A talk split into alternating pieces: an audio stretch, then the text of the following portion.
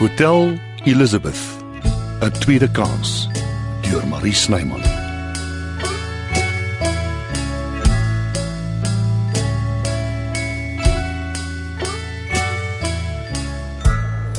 Ah, asseblief mense, ontruim die hotel, gebruik die trappe en nie die huis en nie. Kom, kom, kom, laat ons beweeg. Ons weet nie hoe intens die probleem is nie. Wat 'n duiwel gaan hier aan? Wie brand my hotel af, Albert? Ek is homself nie seker wat aangaan nie, Frans. Maar- die kant toe mense, asseblief. Kom julle kom. Ek kry nie my loperkaartjie nie. Ek verstaan dit, die ding is altyd in my hempsak en nou dat ek dit nodig het, is dit skoon vel. Maar soekie dan man. Wag, ek ek kyk in my beursie. Nooit anders nie. Frans, vat Zelna saam met jou uit asseblief. Reg. Kom mense, niks om julle oor te bekommer nie. Alles is onder beheer. Kom Selna. Uh, ek bly liewer hier by Albi. Hy weet wat hy doen. Kom, kom, kom, kom. Ruby, Ruby, is jy okay? Ek gaan die vensters oopmaak op. Ons sê dis beter Ruby.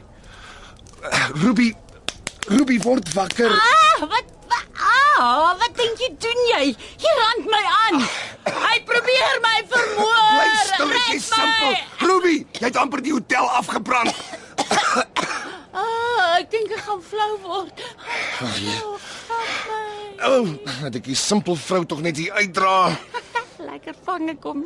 Dis nie elke dag dat so 'n jong sterk man in sy arms ronddra nie.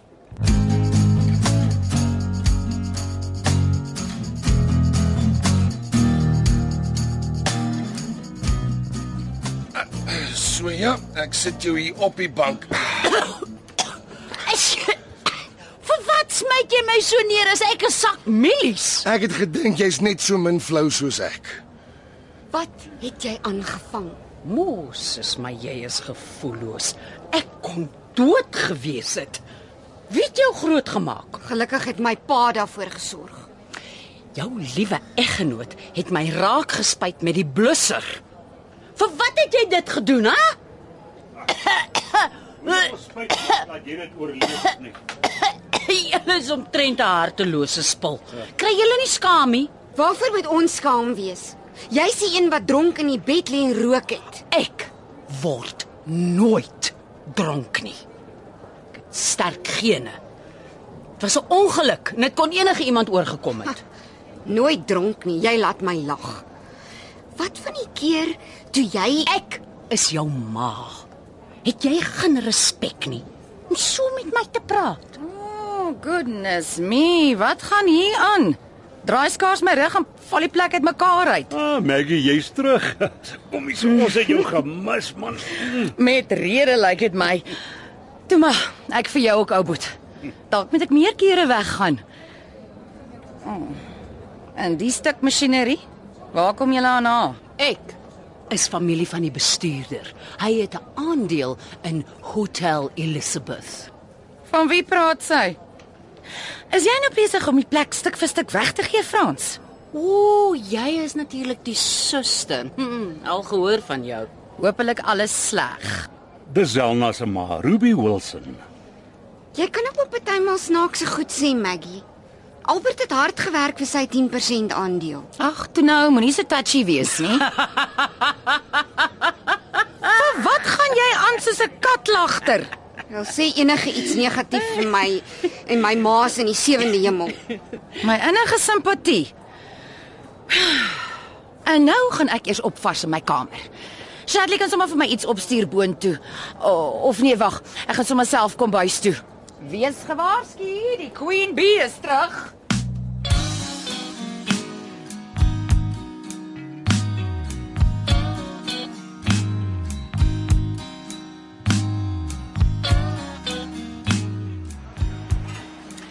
Shirley! Shirley, waar's jy? Mm, Nou nee. Lui bly lui. Maggie?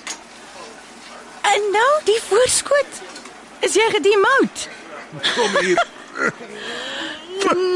Jy's terug. In lewende lywe. So skielik, wat het gebeur? Ek sal later vertel. Sê my liewer wat van Shirley geword het dat jy nou chief cook en bottle washer is. Hy moes inderdaad huis toe, familiesake om uit te sorteer. Altyd gedink Ah, hy's 'n kansvatter. Ek glo daarom nie so nie. Maar wat ook al, jy lyk ongelooflik. Daar's iets anders aan jou. Nie wat ek agtergekom het nie. Nee, nee reg. Uh Marcello. Jy en hy Ah, nee. wag, meld. Marcello hy's dood. jammer om te hoor. Uh, jou seun, Julian. Daaiën vertel ek jou net met 'n dop in die hand.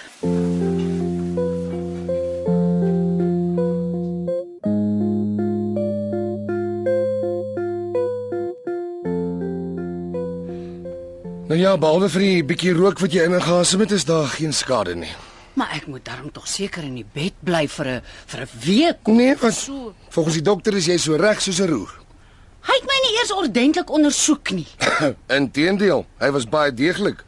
En jy het gehoor wat hy sê, hou matigheid voor oë met die drank en wat rook betref, dis besig om jou dood te maak. Pere dokter. Dis wat hy is. Kon jy nie iemand gekry het wat weet wat hy doen nie? Maar ek beteken natuurlik niks in julle oë nie. Want daar's niks verkeerd met hom nie. Hy is ons huisdokter en ons het volle vertroue in hom. Party mense het ook meer geloof as verstand. Net toe ek dink dit kan nie erger raak nie, steek jy jou kamer aan die brand. 'n Kamer waarin jy boonop gratis bly. Moenie jou so ontstel nie. Nee, Albie, daar's dinge wat ek al lank al wou sê en dis tussen my en haar. Jy bedoel Nee, ek los jou nie alleen nie. Asseblief. Ek wag al lank al hiervoor. Nou goed. Maar jy roep my as jy my nodig kry. Voor jy begin. Ek weet jy het jou salon opgeblaas. Maar dit was regtig 'n ongeluk. Jy aan die ander kant het in 'n besope toestand geleë en rook. Jy was so dronk jy het aan die slaap geraak. Jy kon dood gewees het. Maar dis mos wat jy wil hê? Ek het dit nooit gesê nie. Maar dis wat jy dink, is dit nie? Ek is in elk geval moeg vir jou beskuldigings en aantuigings. Jy weet waar's die hotel se deur. Ek keer jou nie om te gaan nie. Totsiens. So. Jy is bereid om my op straat uit te gooi. Dis wat jy met my gedoen het en ek was net 16 jaar. Bla bla bla bla bla bla. Jy's net 'n grammofoon, weet jy. Altyd dieselfde ou dientjie oor en oor. Gaan jy dit nou regtig vir die res van my lewe teen my kop gooi? Jy het daai walglike man se kant teen my gekies. Dit was sy huis. Wat wou jy hê moes ek doen? Dit wil nie jou kind wegjaag nie. Jy het geweet ek praat die waarheid. Jy was die hele tyd op my keus. As dit nie oor jou useless pa was My nie, pa was nie useless nie. kom ons praat nie daaroor nie. Jy het goed gedoen vir jouself. Dink jy nie dis tyd om aan te beweeg nie? Ek het aanbeweeg. Maar toe kom jy terug in my lewe om my verder te treiter. Ek het net 'n bietjie pret met jou gehad, dis al. Ja. Want die lewe is vir jou een hengse groot grap. Hoekom kon jy my nie net uitlos nie? Wat moet iemand soos Frans van my dink? Dit was per ongeluk. Regtig, ek het jou toevallig hier raak geloop. Ek lieg nie. Dis eerste vir jou. En ek glo jou nie. wat ons probleme in die verlede ook al was. Ek bly nog steeds jou ma. En ek het nêrens omheen te gaan nie. Dit het ek lankal afgelei. As dit dan strate toe is, daar's niks wat ek daaraan kan doen nie. As jy dink ek kry jou jammer. Jy klop aan die verkeerde deur.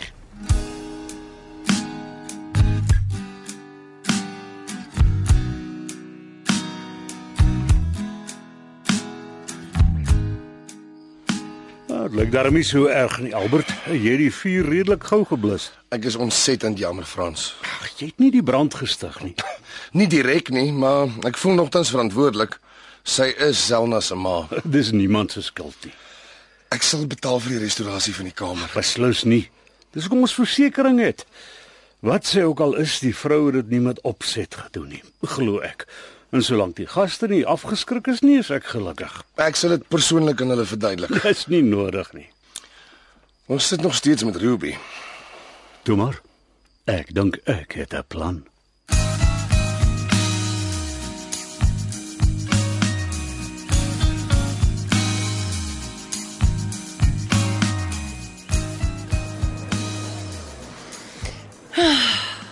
Ek het ons stad gemis. Ja, die plek het 'n charme van sy eie. Jy's reg. 'n Soort polsing. Dit lewe. Ek voel veilig hier. Maar in Europa, ai. Dit was so anders. Johannesburg was morsdood sonder jou, glo my. Dit was 'n goeie ding, lyk like dit my. Anders het jy dalk nooit die klipgebou gekoop nie. Ek sou beslis nie. Nou het ons opwindende nuwe ventures wat op ons wag. Hm, Dit gaan so goed wees, Meld. Vir albei van ons. Ek eh, neem aan jy geniet nog 'n jenever. Asseblief. Dis tog snaaks hoe die toeval werk. Jy bedoel eh Marcello. Dat ek spesifiek toe daar aangekom het met hom klaar op sy laaste. Hier. Dankie.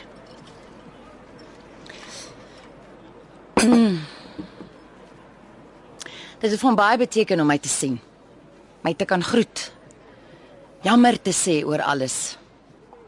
Nadat hy nooit die guts gehad het om teen sy pa op te staan nie. En eh jou gevoel vir hom? Simpatie, empatie, niks meer nie. Dan is dit goed dat jy alleen gegaan het. Vreemd hoe ek dit op gut level moes geweet het. En jou seun? Marcello senior het hom onterf. Uitgeskop uit die familie omdat hy gay is onder andere. Dis verskriklik. Waar is hy nou? Hy wou met alle geweld saamkom, maar ek het gekeer. En hom en sy oupa laat vrede maak. Hy- Hy's 'n uitstekende wynbouer en volbloed Italiaans. Hy sal moeilik aanpas hier. Was ons selfsugtig van jou? Nie rarig nie. Hoe gaan ek my ouderdom verduidelik as ek met so 'n ou kind hier aankom? Ek is so jammer. Hy sal kom kuier. En ek het uiteindelik closure. Alles as gevolg van jou. Jy het my bly nag om te gaan. Trou met my, Maggie. Ek stort my hart uit en dis al wat jy sê. Ek het jou oneindig lief. Dis oor genoeg vir my.